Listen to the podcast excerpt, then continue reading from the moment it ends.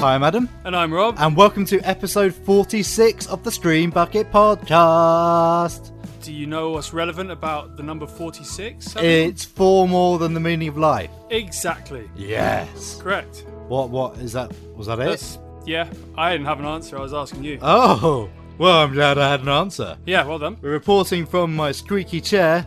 That's a new development, the squeaky chair. I don't Can you, know. can you hear? My freaking throat is disgusting. Ah, your squeaky chair in my throat. This is going to be a stellar show. Can you hear the squeaks? I don't know if. Yeah, what's the squeaks going on? Is this good podcasting to just give them squeaks?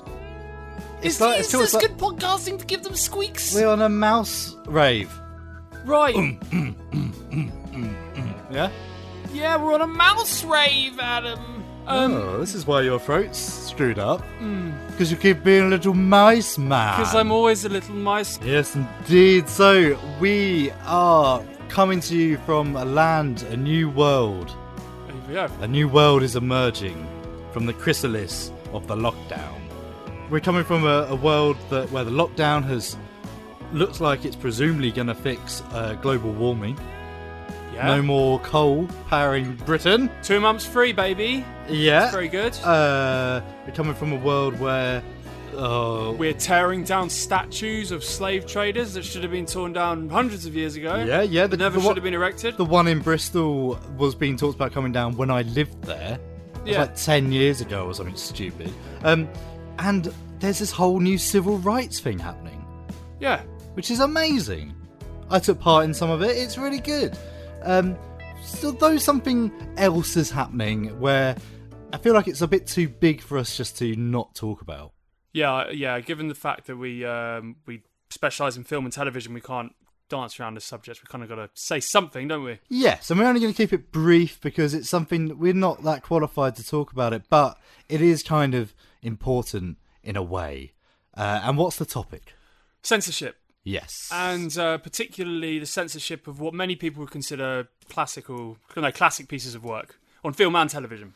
yeah, so TV is the one that's getting the, the target drawn on it right now. Yeah, so Gone with the Wind is the big film one. But Uh, Oh, with, um, yes, yes, yes. But that side, it's all Little Britain, it's Forty Towers, it's uh, Gavin and Stacey even. Uh, League of Gentlemen as well. Now, again, we're not qualified to say whether that's good or bad. I think there's a certain amount of thought that needs to be put into this kind of stuff. Yeah, So there's an episode of Faulty Towers where uh, it's been pulled because there's some overtones and some choice language used, which is horrible and despicable, but it's kind of supposed to be. And I wonder if context is missing from this mass censorship kind of argument.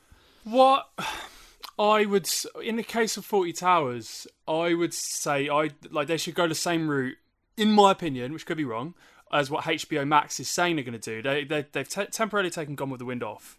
They're going to put it back, but they're working on uh, some form of notice they're going to have before the film itself plays. Just kind of reprimanding like the nastiness of the culture back then and like how wrong it is. And I think you can't really taint or take away from an episode from something which is a, from a different time, but you can point out what's wrong with it beforehand. If there is any grey area, then you know make the notice beforehand, post something before the show saying like, we don't agree with this A, B, and C. It's despicable, and I don't know. Yeah, I mean, and I'm I in mean, that school of thought. Disney is famously notorious for having weird depictions in the past. Uh, Disney made um, that horrible, horrible one, "Song of the South," with Yeah. that horrific song, Yeah, horrendous. horrendous. which yeah, it was, yeah, it lasted a while. So, I mean, what's the point we're making? Like, It's, oh, it's really tricky. It's really tricky. Like you need to see what's made in the past to have an understanding of the past and of the times. It's I I, I imagine the problem is if people do get offended with it and if people are poorly influenced by it and think they still can behave like that. In fact, um, I've started watching Parks and Recreation, and there was an episode I watched yesterday when the uh, Venezuelans come to town in series two. oh yeah, And there's a lot Hmm. of really, really dodgy humour in that. And that's 2000 and what, 2008, 2009? something like that. I don't know. So even as far back as then, and we're talking about eh, Gavin and Stacey when they refer to a character as Chinese Alan all the time. There's stuff which I mean, j- is the is the better position to be where if you are offended, you can report it easier? But then, what kind of world is that building? Comedy, comedy should be satirical, as far as I'm. Well, so satire should be scathing. Uh, comedy should be able to push boundaries, yeah. but it's when you cross those boundaries, I think, and I don't know. It just things like League of Gentlemen feels like a knee-jerk reaction, and I I make I have more understanding of like Li- Little Britain. who yeah. genuinely just had blackface. Yeah, but I don't. I don't know about. I don't know enough about League of Gentlemen. But my uh, understanding of it was he was he. There's what's his name? Papa something. Papa Lazaru. Well, Papa Lazaru has the look of a minstrel, which is bad, which was famously bad. But the actual depiction of him is that he's an old circus clown, and in the old days, that is just how they looked. yeah, but then there's Papa Legba. This is what I was talking about. Papa Legba. He's like a ah, Haitian voodoo. Serves as the intermediary between the lower and humanity. See Yeah, what I mean? And it- the fact he's called Papa. but I think Papa was just the term used for Do you reckon? circus. See, this is the problem. This is this is it's such a big world of doubt, and That yeah, that is the trouble. And maybe maybe the best thing to do is to just take the high road where there is doubt. Worry about it later. yeah, come Yeah. back to things. But yes, it's an interesting time, and things are just going to get more interesting. I think. yes, there's great changes happening, and it's very good, and s- it looks like progress has finally been made on some level, and we're all for that, so that's very good. and it's i think the b- most important thing of all is that everyone needs to be learning i think education's the biggest thing here Yeah. we're learning that maybe stuff that was treated as a sort of temple of humor and comedy might not actually be that for everyone Yeah. maybe that's the maybe that's what we need to take away from it Yeah, hundred percent. but anyway, like we say, we're not qualified to talk about this really. But I think the point should be made that censorship, I think, pers- for me, is anti comedy.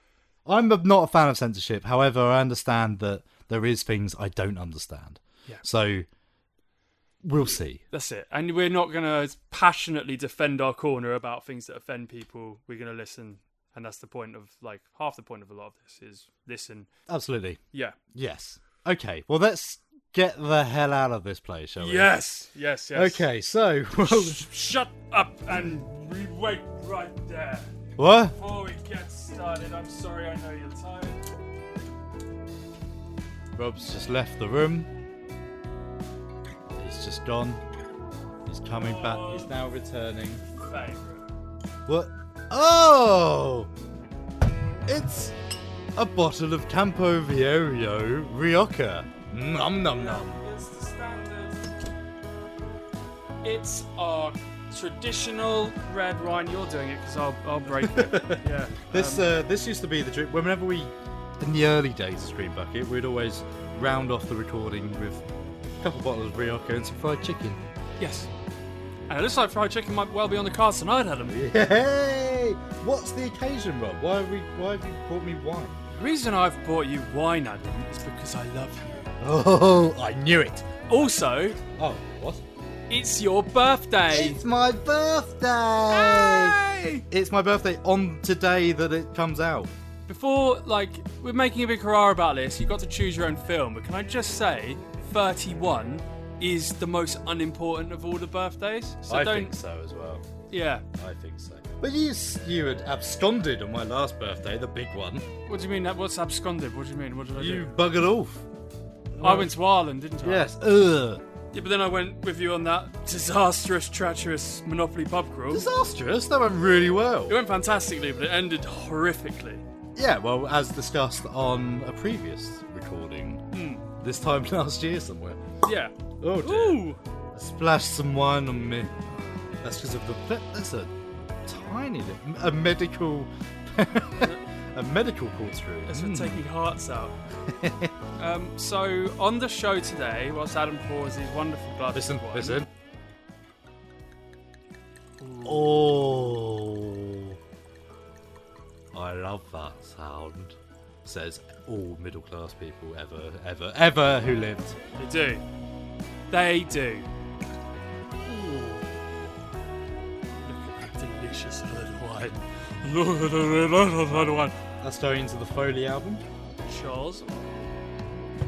Jaws, Chin Chin's up.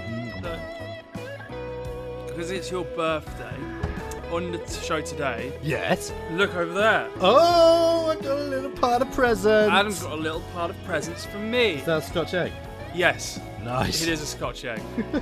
um, and on the show today, we're also going. to What, what we got? We've got. Um, not only have we got your pick of the film, which is Tremors. an epic slug-a-thon in uh, monster movie history. Yes, the 1990 comedy horror monster thing with Kevin Bacon. Kevin Bacon. Who doesn't love a bit of Kevin Bacon? Oh, I know, I right? quite love Kevin Bacon. I, A bit of streaky Kevin Bacon. I especially liked it when he came over and did those United Kingdom mobile phone adverts. Oh, yeah. Wasn't that great? It was great. Yeah. Uh, what else have we got? We've got the normal Fort Fortney Schmortney. Yes, indeed. And because the PlayStation 5 announcement just happened, uh, we're going to get Nick on a call to discuss what we want. That's a first, isn't It it? is our first. We're going to have technology and stuff happening. We're gonna use Zoom. Oh. So, yes, look out for that. Uh, let's just get to it, shall we? Yeah, this is gonna be a spectacular show, guys. So hold on to your tail feathers. Adam's Retro Film Reviews Guest House Paradiso 1999. Good morning, good morning! Morning. I am, in fact, a qualified gynecologist. Well, strictly speaking, I'm an amateur, but I- I- I'm bloody keen. Look! Here's a pencil! I think I'll have the fish. Wise Joyce. Can I ask where your eggs come from? Hens vaginas.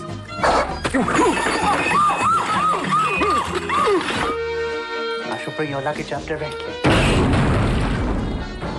Mice. Hey, hey, give her one for me, won't you? If you get too tired, don't worry, just phone now and I'm happy to come up and give her one myself.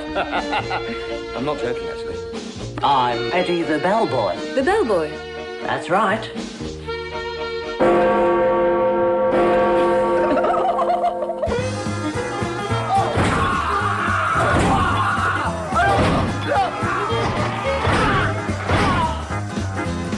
You may be aware that last week marked the sixth anniversary of Rick Mayall's death, and frankly, the world just isn't the same without him. In tribute, for my retro review this week, I've gone and watched a film that you should all see, just for the sheer ridiculousness of it all.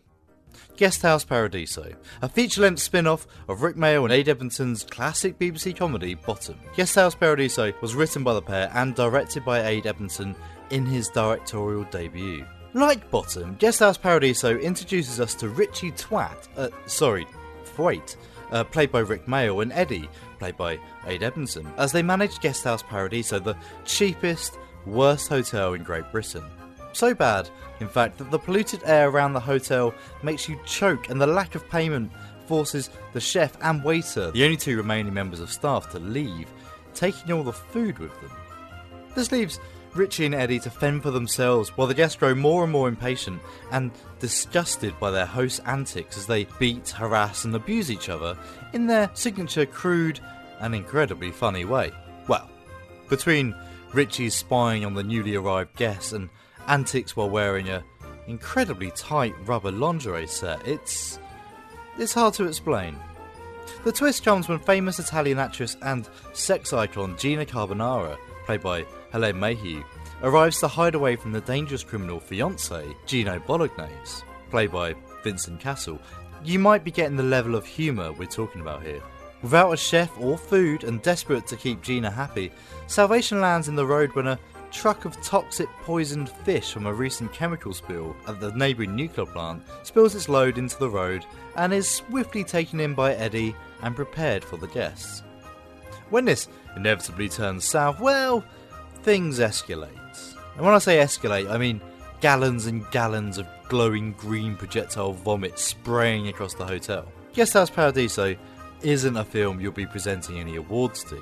It just isn't even a film you'd probably introduce to a significant other, but like Bottom before it, it's bawdy lowbrow humour at its finest. Where Guest House Paradiso works is the endless capers and accidental horrific injuries inflicted on and by Richie and Eddie. In fact, I'd go far as to say that the ending is the weakest bit, if, if not the messiest and grossest part. Where the joy comes is from Eddie and Richie beating each other with massive jugs and the accompanying Looney Tunes foley work that comes with it. Bizarrely, there's also several references to classic comedy. One gag around having dinner undressed is almost identical to a similar gag by Laurel and Hardy. Even some of the sound effects are lifted from classic films such as Mr. Hewlett's Holiday, presumably huge influences on both Rick and Aid. Overall, if you like crude humour and if you enjoy mindless violence, and if you're in the mood for something ridiculous, watch Guest House Paradiso. It'll have you laughing out loud. It's also on Netflix right now, although be warned, the version on there is bad. What happened to you? Candle in the eye. Right out.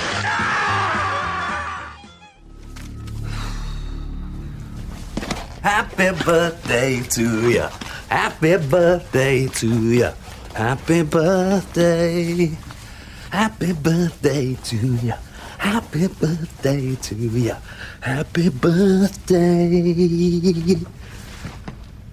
Thank you very much For what? for my birthday song. Oh, was it your birthday? Can I have a present, please? You want a present? Yeah, just one, and we'll, we'll scatter them I'm going through to the start show. you off, off with the rubbish one, Oh, yes. but it's not rubbish. Oh, There you go. okay. It's. It feels like batteries. Well, you're in luck, Adam, because it's something much more powerful than batteries. Batteries may be able to power our electronics, but What the fuck? bubbles can power our fun. Rob's got me si- five assorted colour bubbles from Sainsbury's Home.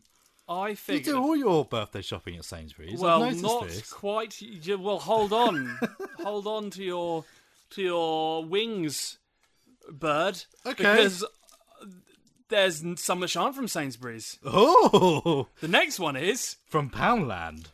B and M. Oh, Yeah, so we've got bubbles on the go, mate. Green Bucket, Adam and Rob. so with the magic of technology, Robert, something amazing's happened. What's that, Adam? We have summoned from the spirits of Leighton Buzzard the voice of Nick. Hello, can you hear me? Yeah. How is It's this working. working?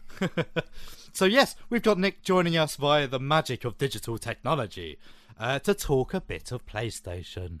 Hello, Mm. PlayStation. Yes, so what happened, Nick? What's going on? Why are we, why are we talking about it? It was a big event. Uh, it's the PS5 event. It hit every single news outlet there was. Everyone was talking about it. Um, You sound and then, thrilled. then, it, then it happened. So it was the announcement of Mm. the PlayStation 5, the new generation of console, plus games and all that stuff. So what did we see? Yes. Well, it started off. Uh, obviously, they kept the announcement of the console until the very end. Uh, the correct way to do it. Um, we'll come to that later. But it started off. The main thing was obviously Spider-Man, Miles Morales. Yes, what they Which should has have done the been first time round. Nick, before we get into that, how long did you take to notice that the presenters were CGI? That they were graphics? I, I was obviously messaging Adam throughout, and he kept saying this. Now, they obviously weren't CGI. Did they but bloody there were? Was something... They were, Nick. they were CGI. They were dead, dead-eyed ghouls. That's just game developers. No, they were fake. Yeah, their their they lips did- weren't moving. Properly. They were so far They in did the look uncanny weird. valley. I I couldn't locate my G string. Here's my theory. So obviously, a lot of people complained about the Xbox event that was what a month or so ago, um, that it was really badly put together because it was in the middle of lockdown and um, it was basically just webcams with poor Zoom-like backgrounds going on. Um, and I think this was their Sony's attempt to try and make it look really over polished, and in doing so, they Oh, do you reckon they did glossed something. over it? yeah, that's my theory. And there was us being all wowed. No, no, no. Though there were at least two that were computer men. Yeah. Their lips weren't moving properly. Their hair wasn't moving properly. Yeah, Maybe they were people just CGI'd over with gloss. yeah. You might be right. I, I am sure they were fake. know anymore. Anyway, anyway, Spider Spider-Man, Man. Spider-Man, Spider-Man. So Spider-Man, obviously everyone got very, very excited. I got very excited when I saw it because I've been wanting to play as the Miles Morales Spider-Man since the end of Spider-Man. Um, spoiler, by the way, if you haven't played Spider-Man, ho ho! Um, but yeah, uh, Miles Morales as Spider-Man is is a lot more fun. Um, and they announced it, and everyone thought, "Oh, it's a sequel," but it's not a sequel. yeah, what the It's hell? just- What's going on? it's they they're basically enhancing and expanding the original Spider-Man, um, so that they can sell it to you again on the PS5 and give you a reason to pay the fifty pounds or sixty That's pounds for dumb. yeah. Okay, what else? Uh, oh, let's have a look. So we then had Gran Turismo Seven, which looked real. Yeah, what do you think, Rob? Boring. Rob's not a fan yes, of it Gran is. Turismo. Where are the green shells? Where are the where are the blue shells? Where are the bananas? Do you like any racing games, Rob, or is Uh, it just burnout. I Mario liked Kart? burnout because you could crash into cars and Okay. cause explosions and things. Ooh, can we skip straight to uh, Fortnite meets Carmageddon? Destruction, something. That's what I was just about What to the say. hell's that? Destruction All Stars. Yes, that looks awesome. that is amazing. A little bit of little bit of Rocket League in there as well. Yeah, yeah, yes, yeah, definitely. 100%. Yeah. Right. What's next? What did we have next? Uh, we then had Ratchet and Clank Rift Apart, which I'm very excited for. Now, this is probably the, as far as showing off the power and the new uh, sort of capabilities of the new console, this one showed it off the most because Yeah. that SSD they've got in there is a work of art, and it it's all about loading assets unbelievably quickly. So that whole portal type gun that they've got going on, where you can literally shoot anywhere and it creates a portal into another world or further on in that level, whatever. The fact that you can move instantly from where you are into that without a loading screen is ugh. Yeah. Not to mention um, everything that was going on was insane. Oh, Like, it's at any given time, mental. the amount of missiles and jets flying overhead, and it was mind blowing. yeah. Yeah, yeah, yeah. Oh, yeah. All them polygons. It was the explosion of color. Hmm. But yeah, I, I I really liked the first or the, you know the new first Ratchet and Clank game. Um, We have. it, it was a good There was very little interest in our camp when we watched that. yeah.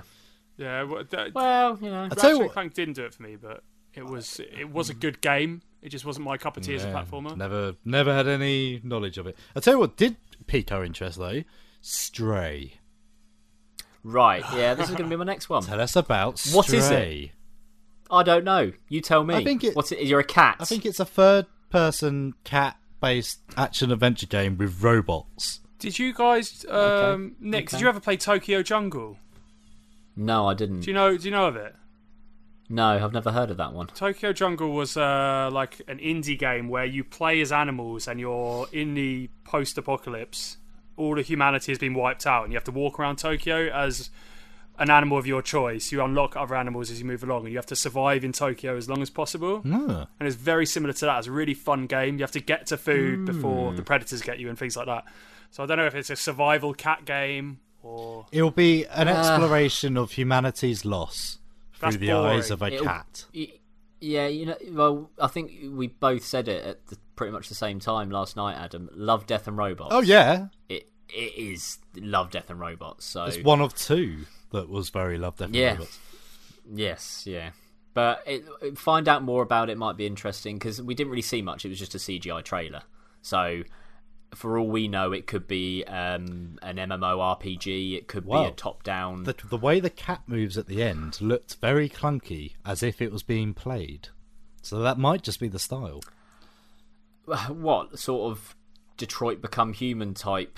Control Cinematic the movement. animals. Yeah, yeah, yeah, yeah. movements. yeah, yeah. that could be 'Cause it- the interesting. way it- See, now you got me interested. that, uh, Yes, I'll take my money. press X to lick. next. Different game. Press X three times. Anyway, move on. Uh, the next one we'll come to is Resident Evil Eight. Mm-hmm. yes, yes, yes. I can't wait.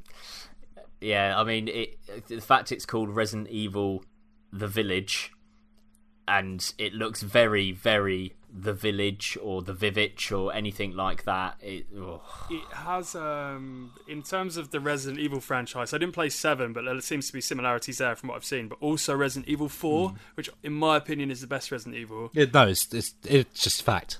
Yeah. It's not even opinion. So, to have any sort of element of that spookiness of walking through barren villages and abandoned overgrowths and thing like that, I can't wait. even before we knew it was Resident Evil, we were like, "Ooh, oh yes. If I win Oh, yes. money on a scratch card and I decide I am maybe going to buy a PlayStation, Resident Evil is the game it will make me get it. yeah, yeah, fair enough." But Resident Evil 8, if it is an exclusive, yes. But there's nothing here to say that it is an exclusive. It's definitely coming to Xbox at some point. Xbox It won't be Series coming to the X. Switch though, will it, Rob? It won't be coming to the Switch. No, hey, unfortunately. at least I can play through Resident Evil 4 endlessly for all eternity on the Yeah. Switch. yes. So that's fine. But then you never know. In about two years' time, Nintendo will probably likely release uh, the next generation of the Switch, which will Yeah. probably won't even have a screen. It will just be in your hand. Just be contact lenses. Yeah. Yes. Yes. Augmented reality. Oh look, here comes the friendly postman, Mario. Oh, please make that happen. Or not. That'd be horrible. I retract that. I don't want Postman Mario coming to my door and giving me my, my mail. Do you have to be looking down his Alright. top? Has he got nipples? Has he? Has he got nipples? No? What, Nick? Wasn't what I was thinking. Nick. What? Who thinks of that? You dirty boy. Yoshi. on the other Oh, Mario's hand. nips, Yeah. nips. Right, moving on. Uh, the next one we had of note was Little Devil Inside. Oh yes, Yeah. yes, yes, yes, yes, yes. Full. As soon as this came up, I was very intrigued by this one. It's, it's the slow, just spiral into Wes Anderson's mind that was. Uh, yeah. Oh yeah. So, from what we could gather, it's uh, an old man reliving his past as he goes to do different household activities.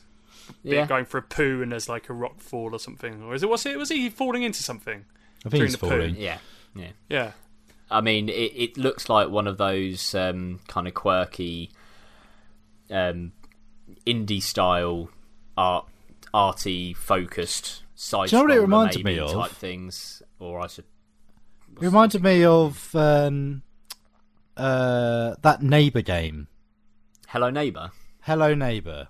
Yeah, it's Visually. very similar kind of art style. Yeah, Yeah, no, I was really intrigued, and because it stood out as well. I tell you, there is one thing though. You mentioned indie art style. Nine out of ten of these games felt very indie. Is Well, that that's- the new thing? Is that what they're going for? in short, yes. If you look at They're the all going for the peaceful tranquility thing, Oh god, there's a load of them. aren't they? But yeah, they're- they're plinky all- plonky, half of them plinky plonky, Yeah, art games. are, Like, yes. Almost post cell shaded, like pale coloured environments, which Well, you that's why- swish through. The few that stood out to us stood out because they didn't look like that. Yeah. Yes. that's the thing. The problem is, you've, if you look at a lot of the games that have won so many awards over the last few years, it's been very heavily, if not actual indie, indie kind of style. So you got your Dead Cells and um, Forgotten Anne and all those sorts of Journey. all- You know, they've, it's always been there, but especially in the last few years, there's been a big rise of it. Yes. It's mainly because all the AAA stuff is so bec- where it became so corporatized. It was all about making as much profit that the gameplay went out of it. So.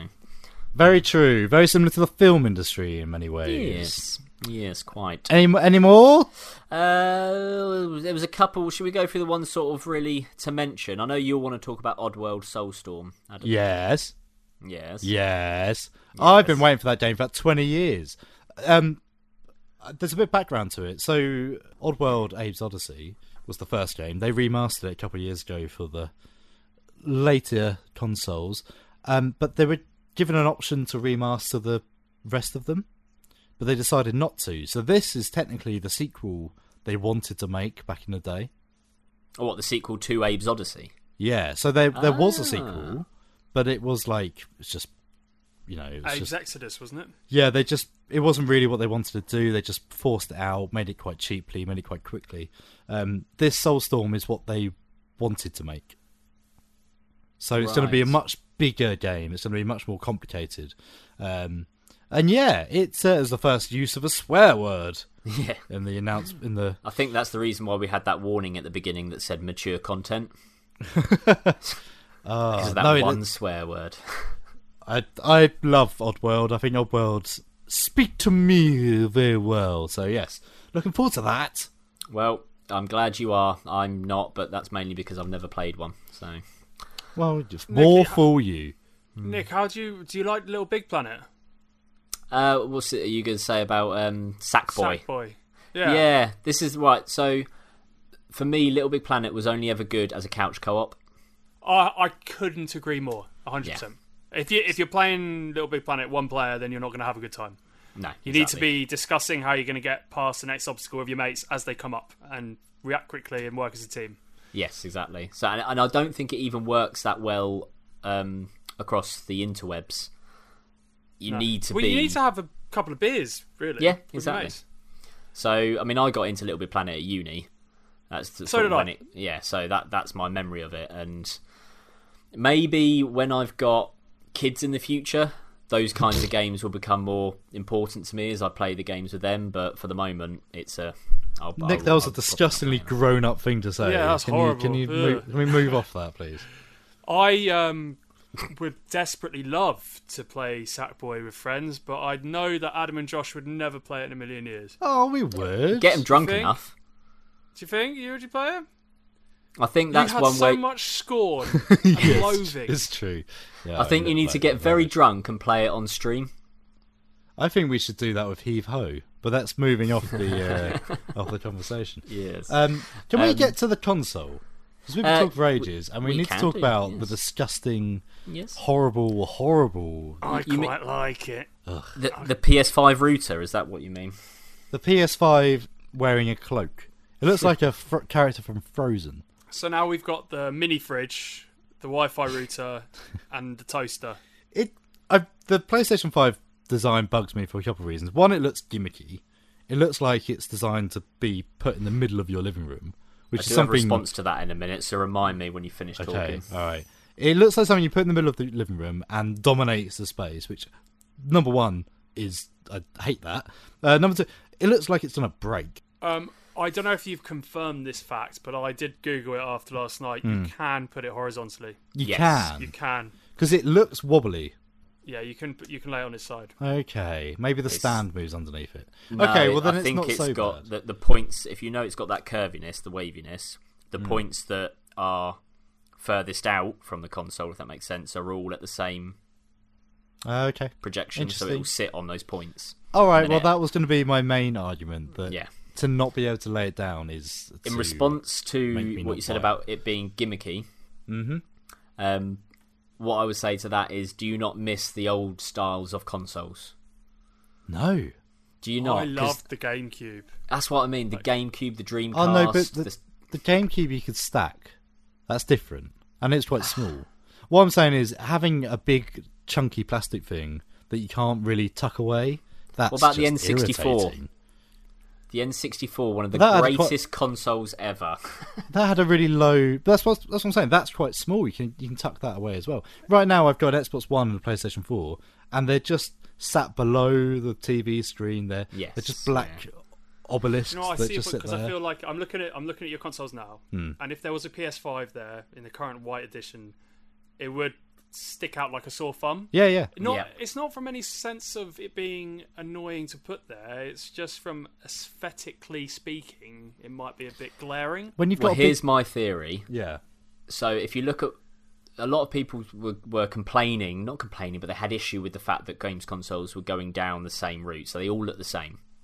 There's nothing unique about them. quite like that. Now, Sony and Xbox and Microsoft themselves have been trying to distance themselves from each other. Microsoft going more towards the you can play our games on everything, and Sony really holding on to that you can only play it on our console. And what better way to convince people not to have two consoles, an Xbox and a PlayStation, by making a console that has to be on its own under your TV. So you cannot physically fit another console there. See, that's anti-consumerism. I hate oh that. yeah, massively. I even hate the idea of exclusives, to be honest. But it, yeah, don't like that. Well, how do we feel about the digital version? Because I know people in America have already saying, "Well, this is the final nail in the coffin of GameStop." Is it going to spell the same for game over here? Well, they. Oh, I mean, it's already dying anyway. But they tried it a couple of years ago, the Xbox, and there was just outcry, wasn't there? This is the Just People just went furious that But the this is- Xbox was trying to get rid of discs. this is how if you take out the fanboys of Xbox and Sony, Sony fanboys will always be louder than Xbox fanboys, Okay. and so that Ooh, I d- basically really? that whole oh yeah that whole I think digital, Xbox are more casual, to be fair. yeah that whole digital thing Xbox just kind of went nah, I don't know." whereas Sony attacked Xbox just because Xbox did it. Sony doing it now they'll be claim it's the best thing ever. Well, it might mean it's cheaper, which is a positive. Yes, Because I imagine the, the big one's going to be. Did we get a price? no, Here's the thing, though. Like I- I would always imagine that surely everyone would have to understand. If you have a digital edition, you can't go into game and get your second-hand rubbish copy in a couple of years' time. And as far as I'm aware of any other eShops, I don't know if this is the same with PlayStation, Xbox. On the Switch, you pay fifty nine ninety nine for Breath of the Wild. If you go into CEX, you get it for forty five. Oh, yeah. Oh, yeah. So But the only thing, the only difference is that PlayStation and Xbox give you free games a month. right, and they do And a people lot of obviously- discounts.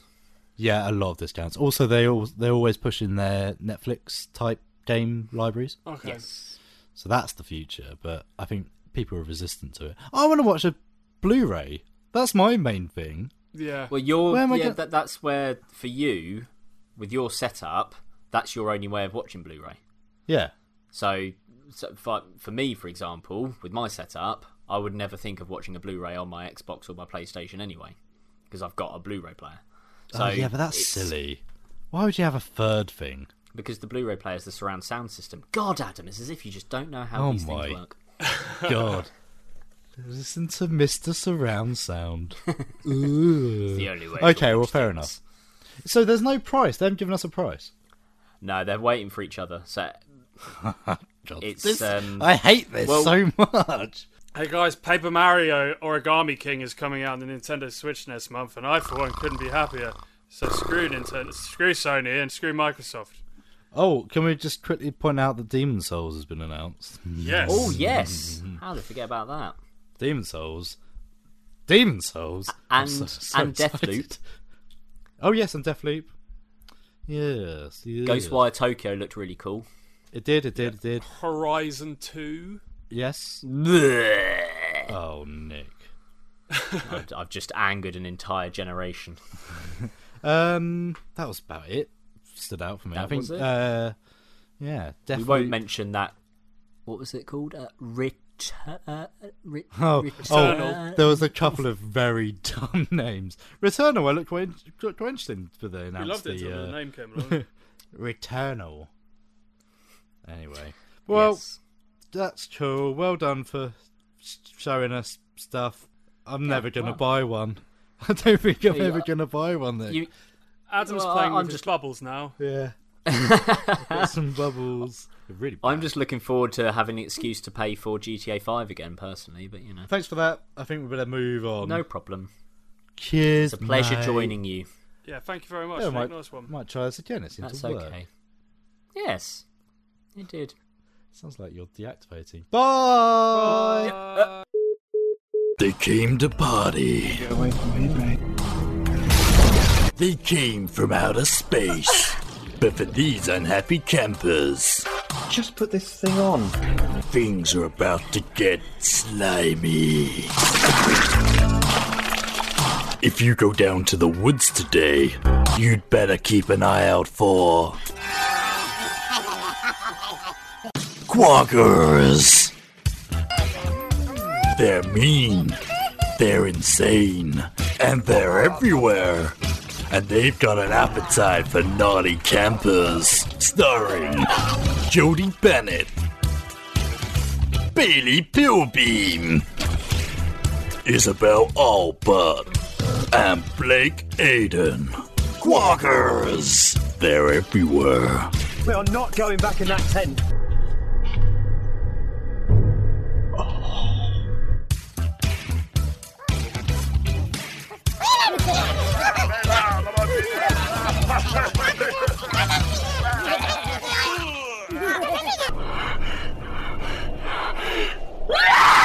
Watch it now at hollowdellmedia.vhx.tv. Nick's Game Reviews Minecraft Dungeons. If you've ever played a Diablo game, then you will know exactly what to expect from Minecraft Dungeons. You have your character kitted out with all sorts of weapons, armour, and enchantments. You take that character to a dungeon and you proceed to work your way through said dungeon, picking up coins and new gear as you go until you fight a more powerful boss or two. Simple, effective, and timeless. As with Diablo 2 and 3, Minecraft Dungeons also leans heavily on its replayability, mainly by procedurally generating the maps to give you different challenges each time you play through a level.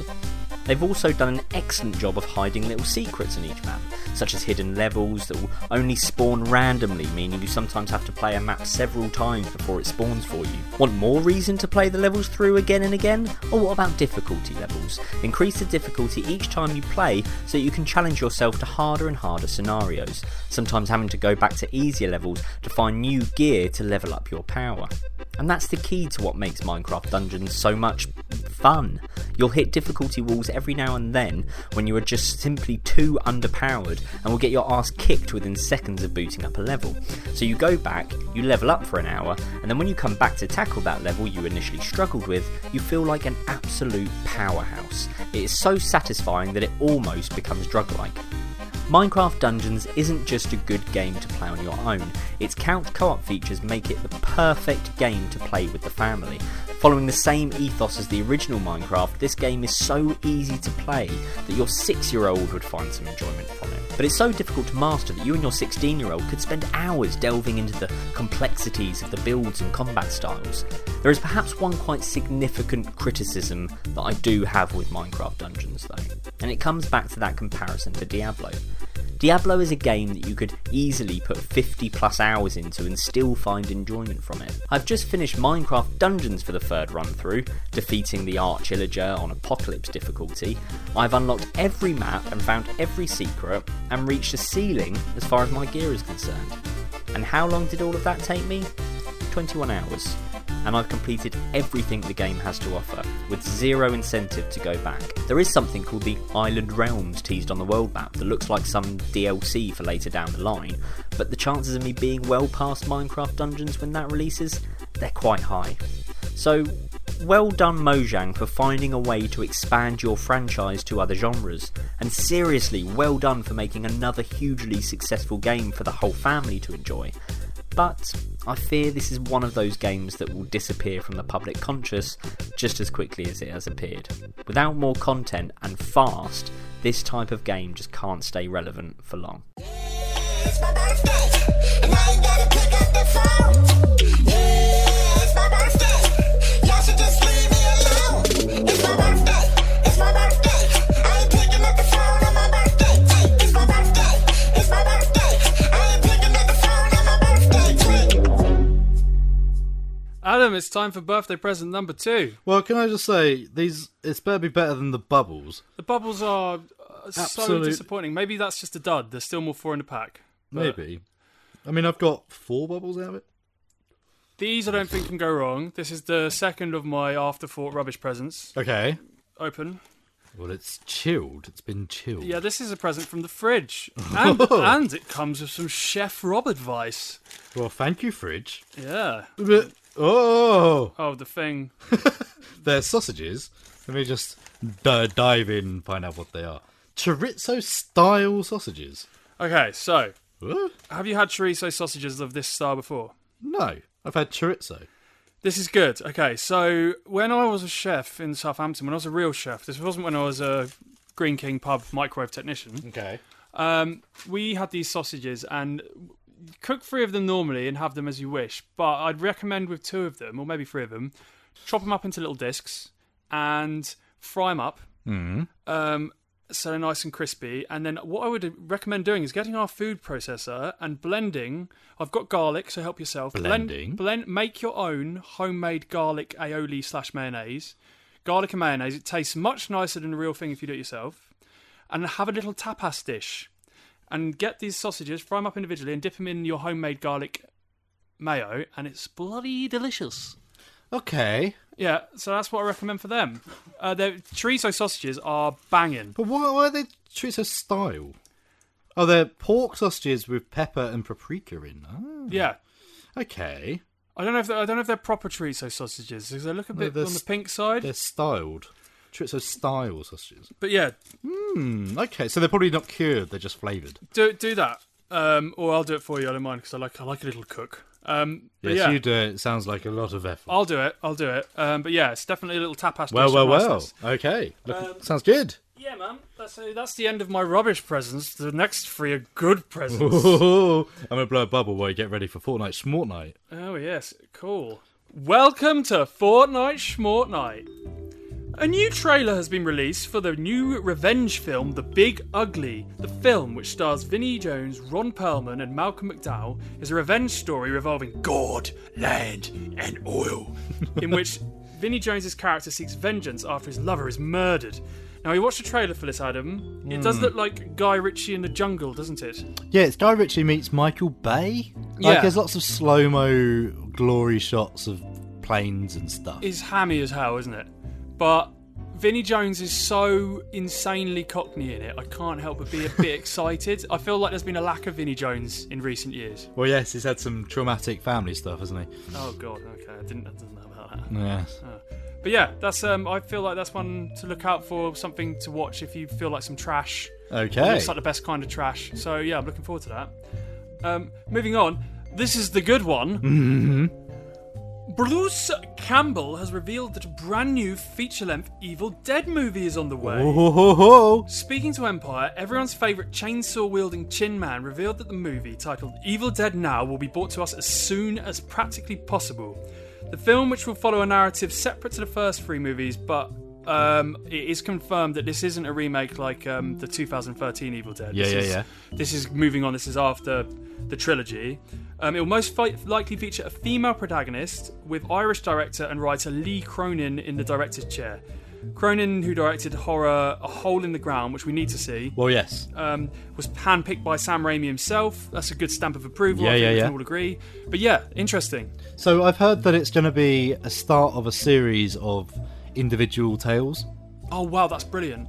So it's going to be like uh, everyman types, just people just stuck in the middle of nowhere who who just get confronted by the evil, uh, and it's going to launch a whole new series basically. That's so great. That's and that's what Evil Dead's all about. Uh, Ash's Evil Dead protagonist starts off as just a bloke who's stuck in the wrong place at the wrong time. So yeah, really excited about that. Yeah, I cannot wait. I cannot wait.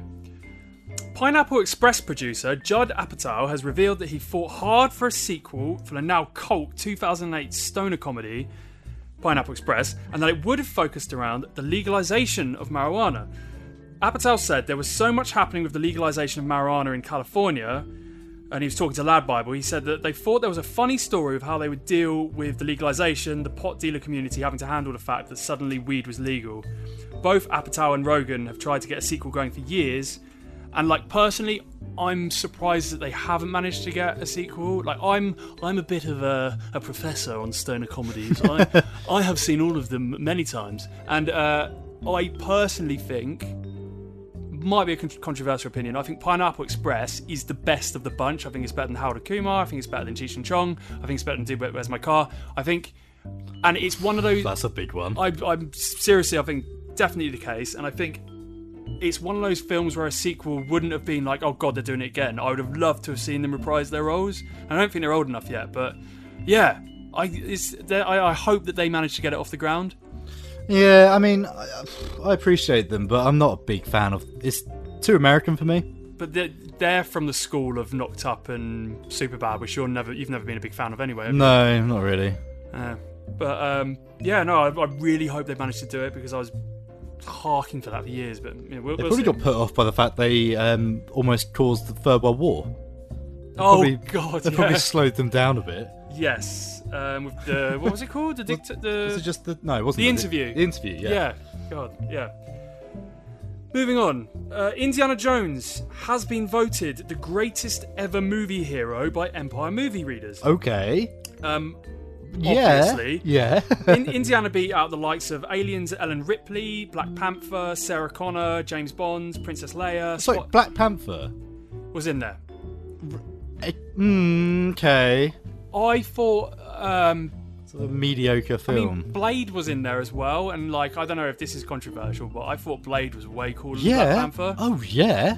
Um, i- if you're talking about black representation, I would put Blade above Black Panther, but I think maybe. Um, I put Django above Black Panther. oh yeah, definitely. But I think Black Panther was definitely the most culturally significant one in, in the fact that it was Yeah, the first probably. Marvel movie to. But have- that's a- Well, no, Blade was. Yeah. That's a weird. That's a when you just named all the classics. Yeah, well, so I go on Marty McFly, uh, Katniss Everdeen they've put in there, uh, Moana, which is uh, an interesting one, but uh, like again to a generation, Moana's really I think important. Katniss made sense. Yeah, um, but when it comes to Indiana Jones, I mean, there's no, in my opinion, there's no hero that has been more perfectly written. I would put in joint second Ripley and Bond. Yeah, Out of them, Hmm. But- well, Bond is hard because there's so many different Bonds. So yeah, you ca- how he's can so you coo- say? he's so cool? If you're talking about heroes, and Ripley's so freaking cool, um, I'd be hard pressed to think of Where anyone was, else off the top was- of my was head. Ash in there? Yeah, no, I don't know. I didn't. I didn't see the full list. Ash would definitely have to be in there if it was our list. Um, but surely a flawless victory for Jones. Um, Oh yeah, no, without a doubt, he's he's the coolest one. Oh. And it says something about the fact that a character based on the twenties character, like it wasn't even an original character, it was just a trope. yeah, And it's just Harrison Ford took it, took it and ran with it. I remember uh, my f- I brought it up in a previous episode, but I'm going to bring it up again because it's so annoying. I remember having a conversation with someone at work saying we had an argument over who was coolest, who was the better action hero between Indiana Jones and John Wick. Oh, shut up, John Wick. Ugh. I mean, if anyone wants to argue that point further, please hit us up on our social media because we will destroy you. John Wick can't hold a candle to frickin' Indiana Jones. John Wick's not even the most interesting thing in John Wick. It's just, oh, it's mental. But yeah, I don't know. Uh, Yeah, they said uh, without any shadow of a doubt, the, uh, the the right call was made with Indiana Jones. Oh, being yeah. first. Scrub star Zach Braff has revealed he'd be up for a reunion of the hospital themed sitcom, but this time in movie form, talking on podcast Fake Doctors Real Friends, which he hosts with his Crub- Scrubs co star Donald Faison. Braff revealed he would like to do a similar thing to the show Psych, which released two movies once the series had finished. And he said, We talk about reunion because I wa- I point to Psych, who's now made two successful films. It would be fun. I think it would be fun for us all to do something like that. I don't think Scrubs needs to be revisited. I don't think Scrubs. I think that's gone. yeah. I mean, it's still it's still relevant, it's still good, but eh, I'd rather Malcolm in the Middle. The thing about Malcolm in the Middle, which would be interesting, is the big reveal at the end. Oh, was yeah. that Lewis and Howe were, channel- were training him to be president so the working class could be better represented because Yeah. they were fed up of being treated like dirt. Yeah, yeah, yeah. So having Malcolm running for office whilst his moronic family imagine Reese getting in the way of his Or yeah, and Reese getting like a really, uh, He- like a really vague office job, Reese, really obscure, just to get a title. Reese is working in the White House as a janitor Yeah, yeah. and he keeps bursting in he's got full uh, he's allowed to go into the Oval Office whenever he wants. You go many different directions Yeah. because you make Dewey into a sort of Bond villain esque super genius who's trying to stop, trying to cause the problem that gets Malcolm into the job. Dewey's rallying against Malcolm because he's disagreeing with his policies. yeah. Meanwhile, Francis has been called back into service and has become a really, really high ranking military general. This is right in itself. Yeah. it's brilliant. Yeah. And um, meanwhile, mum and dad are off, like I don't know, just ruining, making newspaper headlines, How- having, having sex everywhere. Hal's bought a uh, camper van. Yeah. He's driving it about, and everyone keeps and everyone keeps going. Oh, that's really familiar. That's that is such a wonderful fan fiction that he abandoned his family and started a new one. And great, oh, it's just beautiful. But yeah, no, hundred percent. Anyway, on Okay. that note, so concludes Fortnite Night. Very good. Just a sweet screen bucket.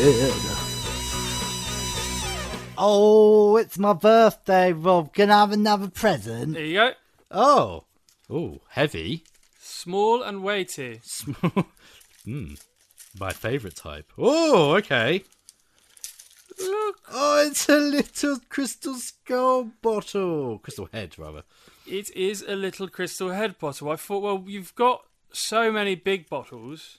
Um, I thought I'd give you a small one to add to your Ah, collection. that's amazing. Thank you. That's all right. So Crystal Head is prob- is the vodka that got me into vodkas. It's famously the uh, Dan Aykroyd of the Ghostbusters fame. It's his uh, brand, and it's very very tasty. Thanks so much. No How problem. much is? I can't work out how big that is. That's fifty mil apparently. That's 50 mil. Mm, there's, a, there's, a, there's a double in there, is there? A triple? That's a double, isn't it? It's Yeah. Fifty mil. Yeah, it's a double. Yeah, yeah, yeah. Hmm, it looks it looks bigger, but uh, cool. That's really nice. That's what a great design. Yeah, it's pretty rad, isn't it? Rawr. Ah, nice. Thanks, mate. No worries. Oh, mademoiselle, would you like to have a film discussion? Oh, yes, Monsieur. I'd love to have an in depth film discussion with you, like I do on Screen Bucket. Perfection. A scorched outpost in the middle of nowhere. You know how close I am to leaving this place right now? How close? Maybe that's why Val and Earl decided to leave town. Hey, hold up. That's Edgar Deans. They just picked the wrong day to do it. Jeez. You guys better get the hell out of here. There's a killer on the loose. Who could be doing it? Is that a snake? I'll give you boys five dollars for this. Twenty.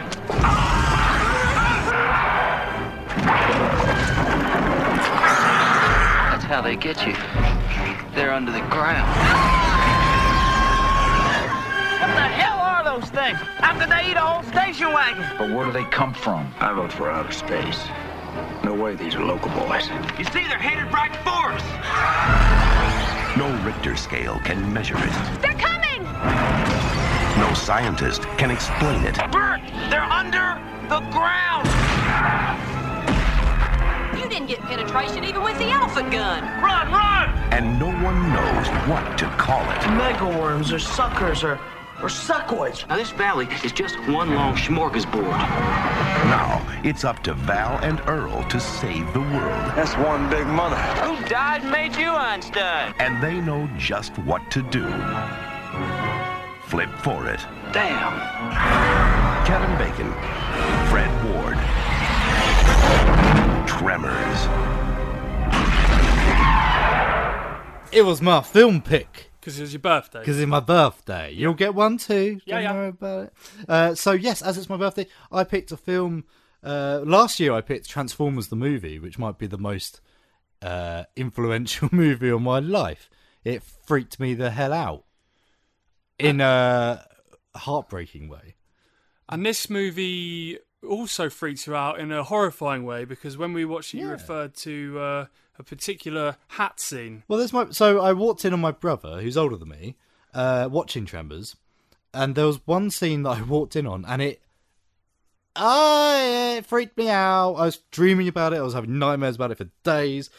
Just kept thinking about it. Um, and oh boy. But I remember it stuck with me so much that the name of the film stuck with me and I was on holiday. Uh, I was probably like less than ten when I saw it, and I was on holiday somewhere, and someone was talking about Tremors and how much they loved it and how funny they thought it was. I was like, "Mm." it scared me though, so I had to go back and watch it, and I went back and watched it again and again and again and again and again. It's it's a great movie. It's a really great movie. I- And Yeah, I haven't watched it since I was fourteen, I think. I've got, it's just been away from me for ages. It's nothing I haven't ever having come back to.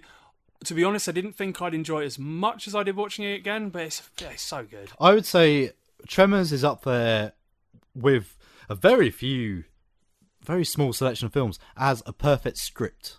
Yeah. It's such a tight script. Everything it sets up, it pays off. Um, small little details like the ice cream machine that just makes a bit of a rattle early on, and they Mm. don't have time to fix it. Comes back later in a massive way.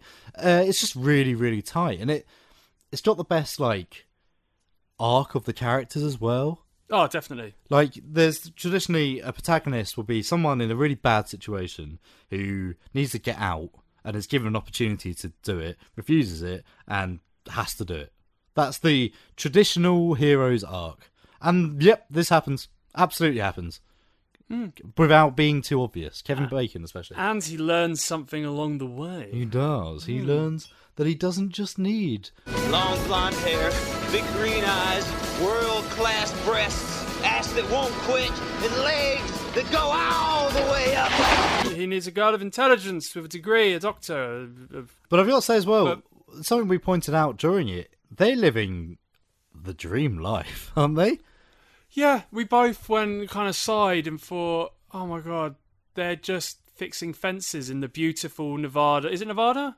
Yes. Perfection Nevada, yeah. Yeah, it's in this beautiful Nevada plains with the valleys and mountains around them. They're just fixing fences. Yeah, well, There's Valentine McKee, played by Kevin Bacon, and Earl Bassett, played by Fred Ward. yeah. And then the, one of the things I said when I was watching it is the perfect buddy cop movie. Oh, it is, absolutely. it's is, a buddy yeah. cop film about them kind of going backwards and forth, just insulting each other the whole time, but they love each other really. Oh, yeah, of course, yeah. And it's not gangsters; it's a giant man-eating underground worm. yeah, yeah, yeah, it's great. Uh, and what what's really nice about it as well is you've got um, the the characters on the on the peripheries are also really interesting, and and you do feel for them, and you do understand where they're coming from. Yeah. uh, especially um, uh, Bert, the gung ho madman, the survivalist with his bunker. With a gun collection that anyone would envy, including an elephant gun. There's not enough elephant guns in films, I don't think. Absolutely. So yeah, so the film it's set in Nevada. It's set in Perfection, outside of Perfection, Nevada, which is uh, a tiny little sort of almost like a western town.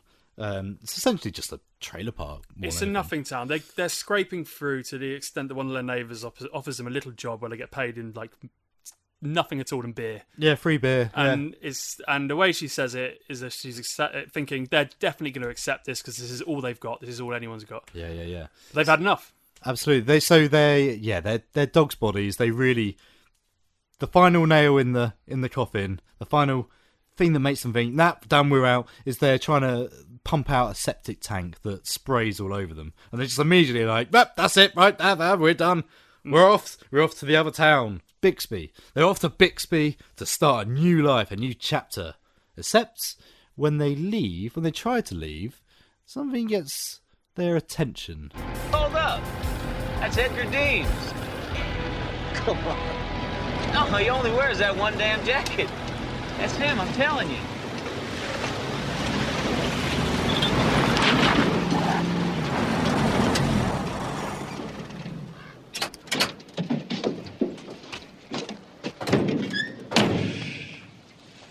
Man, oh man, I sure must have been drunk this time.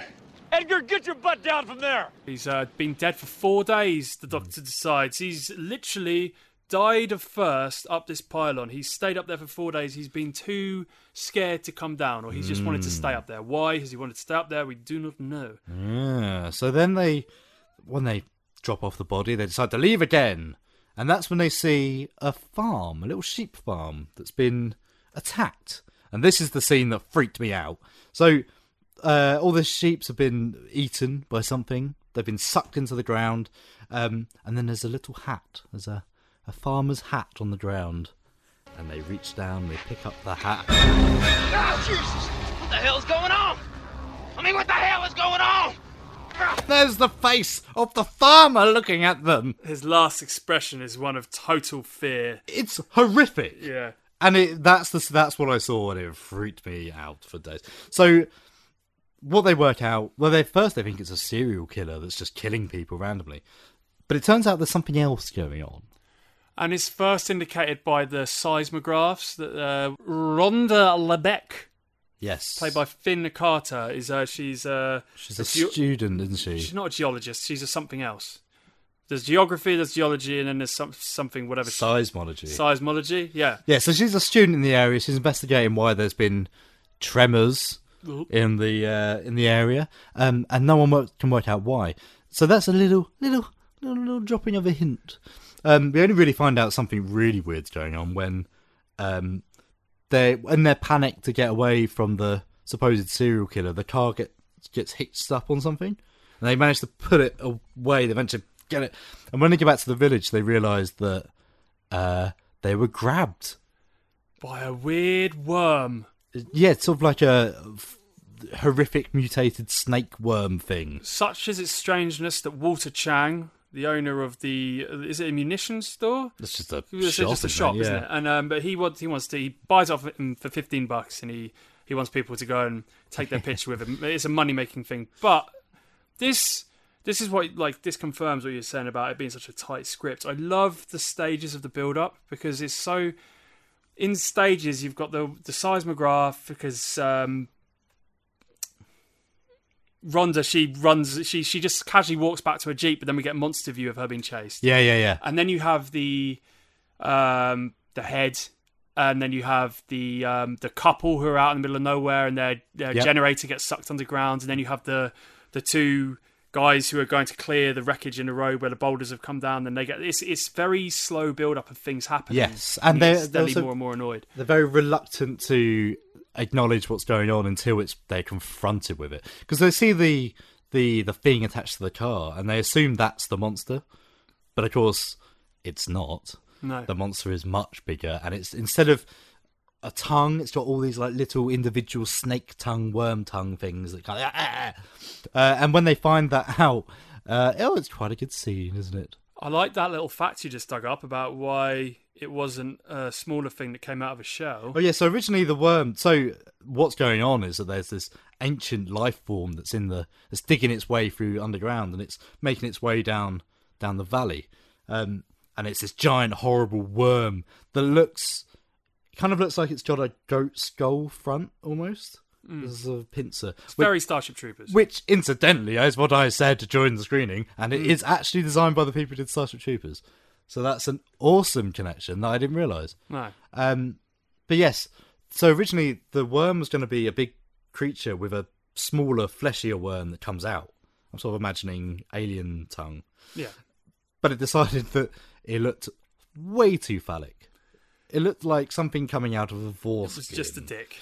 Yeah, so they decided instead to go for these individual tongue things, which is quite a massive change. I thought that really changes the script. Um, what's the name? What's the name of the monster? The monster making company. oh, uh, they are called Amalgamated Dynamics. So just reading through that list. let's Go back to the nineties a second. They've got um, Alien Three. Demoli- Weird- Demolition Man, that's cool. So they've got more, yeah, Mortal Kombat, Jumanji, which had incredible effects like the creepy spiders and stuff. Uh, Mars Attacks, Alien Resurrection, Starship Troopers, The X Files. That's pretty cool. And then into the 2000s, there's Hollow Man, uh, all the other Tremors sequels, uh, Spider Man 2002, Spider Man 3, Aliens versus Predator. Hmm. Crazy. So they're brilliant to be said because the way the worms move, the way the tongues move. I mean, especially there's a scene where Kevin Bacon realizes he can't move and he's lifting up his foot. He's trying to balance on one foot, and every time he slightly places the foot on the ground, the worm moves towards his foot to try and bite it because it's blind. It can only sense by vibration. Yeah. The way it moves is really realistic and sinister. Yeah, there's a really there's some really nice shots where the sand almost moves like water. Yeah. So there's one of the I think one of I read the one of the influences on the whole film being made in the first place is essentially it's the floor is lava. Yeah. So there's these long sequences where the the characters are stuck on rocks and they can't get off them because the moment you step onto the sand, it knows where you are and it'll grab you and eat. you. Um, so there's se- scenes where you j- the just the sand parts like water. It's almost like it's uh, almost like a Jaws kind of thing. It's land Jaws. Yeah. Uh, which is really which is you know that's very visceral sticks in your head and it, it kind of has that shared horror that everyone has of the ocean of something you can't see Well, I was gonna, it's, they, and they uh, yet again they blend that with a moment to have the characters bond and to give you more insight into the characters. When Yeah. they're stuck on that rock and they're learning to pole vault, not only is that the whole floor is lava thing, you get the essence of what they need to do to survive. It very much sets the Ah, rules. yeah yeah yeah At the same time, it's making the characters bonds and giving them your character insight. So yeah, again, great writing. well what you say with the with the the challenges the, the whole film is just a series of what now what do we do now Mm. and that really that appeals to me in a lot of ways because I love the I love the idea of a of a horror film or a sci-fi film, whatever, where there's a situation and you have to think your way out of it. Mm. Uh, so, oh, okay. Well, what if we, uh, what if we try and leave the spaceship in our spacesuits? No, no, the spacesuits have been ruined. Damn, what's next? It's that continuous like try and try again uh, ev- throughout the whole film. In fact, it's this ongoing like trying to work it out and trying to do things um, as the stakes get higher. Which, yeah, which I bloody love. So what we were t- talking about earlier with the things being set up and paying off. Um, as the characters start, obviously there's a body count. So as people start being taken out, um, the most dramatic scene is to do with the ice cream machine. Mm. Oh God! So they realise that the creatures are blind. They realise they sense vibration. Sound is how they find you. Um, so while they're talking about this and what to do next, they're sitting in the in the in the shop when suddenly the ice cream machine starts rattling and they all freak out. Oh no! So they run off and they unplug it, but it's too late. I got it. Through the floor comes a giant graboid that just grabs Walter, uh, grabs him, and he's just howling and screaming and waving his arms. It's horrific. It's, it's horrendous, and you you feel for him because he's so intent on. He's so fascinated by this beast throughout the whole thing. He's like, "What are we gonna call it? Where's Mm. he's a name?" Hmm. And yeah, eventually, yeah, he just confirms graboid. He coins a term before he's eaten, but Yeah. obviously that scene is a very much like it's almost identical to Robert Shaw's Quint being pulled into the depths by the shark in Jaws. Yes. Yeah, it's you're that right. Same horror of oh my god, he's in, he's being eaten right now. We're watching him being eaten, the blood coming out of his mouth. It's that level of this is awful to Yeah. watch. It's definitely the most horrifying scene in the whole movie. Oh, And without yeah, a and doubt. it's- Yeah, it's And there's moments as well where so we've got the the girl from uh, Jurassic Park. Yep. Whatever her name is. Ariana Richards as Mindy. Yeah, Mindy's playing on a pogo stick. Pogo stick. And she's got her headphones on so she can't hear the warning. That stuff like that and you're like, "Oh no." That was the only point in the film I went for God's sake because if you're the mum, you're you're not letting Oh, go yeah. of her. You're not letting go of her. She's staying with you. The mum instantly played by an sort of elderly Jennifer Lawrence. Yeah. It's very distracting. Uh, so yeah, so eventually they well, they start fighting back. That's the key thing. Um, and one of the best joke reveal scenes of the 90s, maybe, is when Bert and his wife, they're in their basement as the graboid's coming at them. And they're being warned on the radio, "Shoot it! they're coming towards you, they're coming towards you. And uh, it comes through and they're shocked and they have guns and they start shooting, but it's not working. So the camera just pulls back as they turn around to this massive wall of guns and weapons. It's a ama- what a great and that's that's the other thing as well that the effects in this film are incredible apart from the second shot in that sequence, which is a real shame. Oh well, when it's just them kind of screened on the front of Yeah, the- it's a really really bad matte projection thing. But apart from that, flawless. yes, absolutely. It's um, it's the same as Starship Troopers in the fact that they look real. They look like you can touch them. Not only do they look like you can touch them, but they look like they're genuinely alive. Oh, yeah. it's not like a fake Jim Henson puppet where you know they look really cool, but you can tell it's a puppet. And they take the they time. look real. They take the time to explain what's going on. So like they've got these like ridges on their on their body, Hmm. these little like almost like dorsal fin kind of things, and they're supposed to be how it glides through the dirt. Genius. Like Yeah. that's a bit of level of detail you don't really need, but it's just really really nice to put in it. But let's not talk about the sequels as well. Let's keep it nice. Yeah. Where the bodies start going a bit ridiculous. Yeah, agreed. Have you Hmm. seen the sequels? Um, I might have seen two. If not, I, I can't remember at all. You probably would have seen two, but they they they fly Right. and all sorts of nonsense. But yes, so yeah, Tremors. I, yeah, pfft, go watch it if you haven't seen it. If you have seen it, watch it again. The big question is: It going in the Hall of Fame? I would vote yes. I would also vote yes. Nice Yeah, let's put it in there. birthday, Tremors. Adam's film reviews: The Last Days of American Crime, 2020. The world is in chaos. Criminals. We run these streets. But the government was about to fight back. 30 seconds! That signal freezes you. It stops you from doing anything illegal. They used the signal to kill your brother. I want to use it to steal their money. You say, Brick, you a man who can help me steal $30 million? Because your brother thought you were.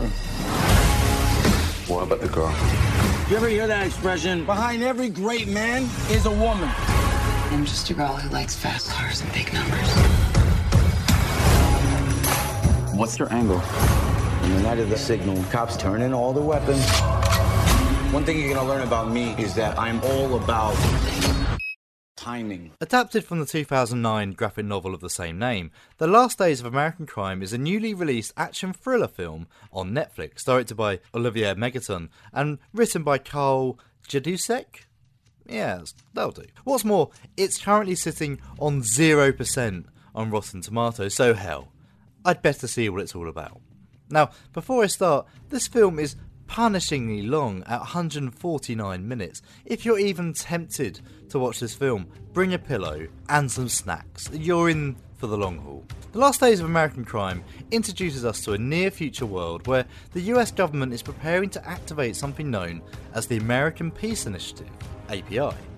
Designed as a signal to be broadcast across all 50 states, the API reprograms a person's brain, preventing them from committing crime. And there's just 24 hours to go until it's switched on.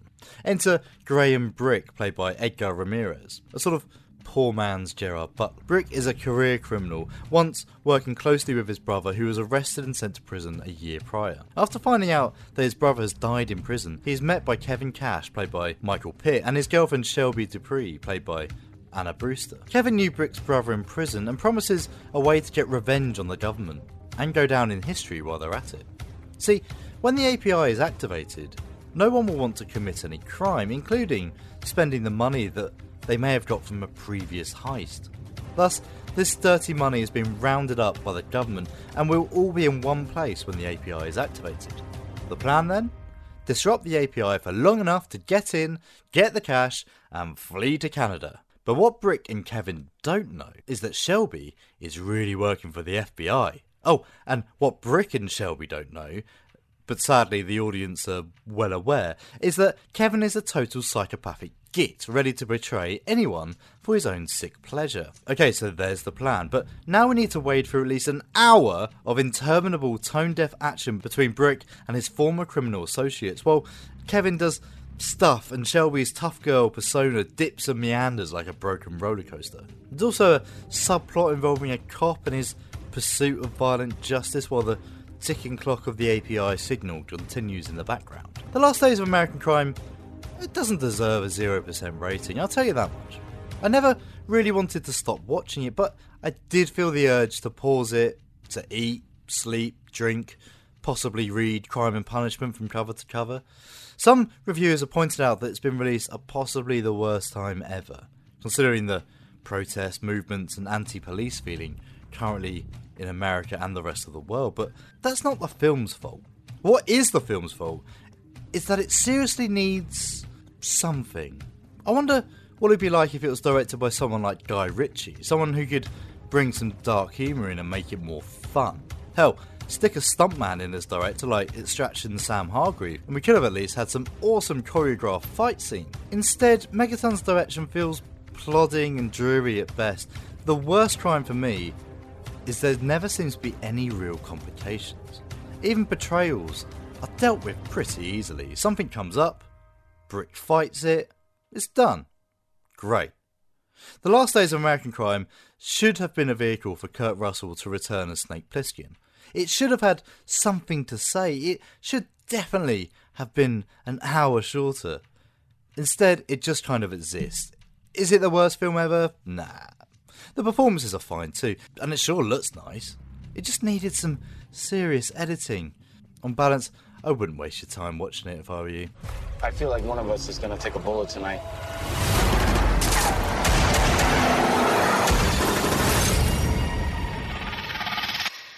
You go first. Well, Adam, we're approaching the end of the special birthday edition spectacular. But I've Yes. got another present for you here. Oh ho ho! Thank you open. very much. Yes. You've gone all out this time. It's amazing. I've gone out. Gone all out. Uh, So See, look. this is again Sainsbury's wrapping paper, and it's it's not ideal to wrap with. Oh, this seems exciting. I've opened it backways first. It's a book. And we'll flip it round. Taking shape, developing Halloween from script to scream. Oh, that sounds amazing. Yes, so you are a man of writing. Um, you are a man of film. You are definitely a man of Halloween. Yes, I'm definitely a man of Halloween. Oh, that looks, this is really cool.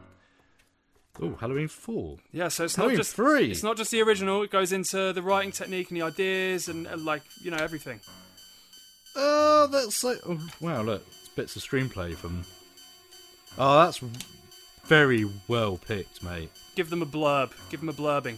Okay. Uh, Silver Shamrock, Fawn, White Horses. It's all in here. Join authors Dustin McNeil and Travis Mullins for a deep dive into the evolution of Halloween's vast mythology.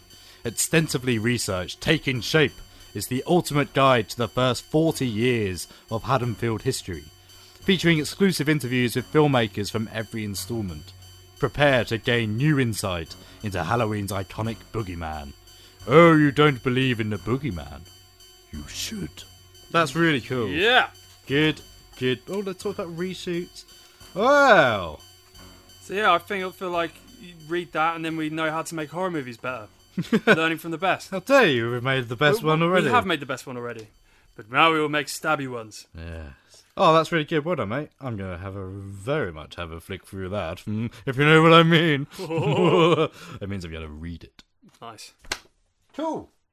Well, very good. So, I guess that's the end of the show. Yeah, that's the end of the show. Yeah, Uh, we've covered uh, censorship, we covered PS5. yes, uh, tremors, and some news. Yeah, that's a bit of a bumper show, hasn't it? It's been a like, rather bumper show. I'm dreading editing it.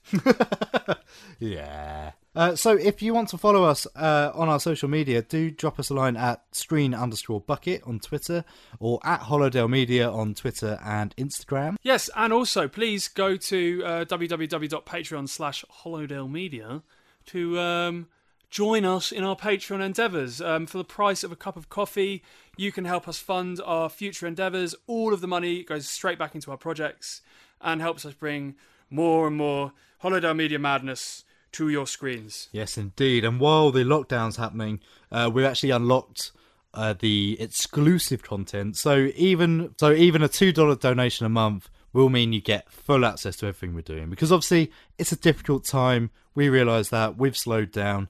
And yes, if you like what we do, it'll be awesome to have you on board. Yeah, 100%.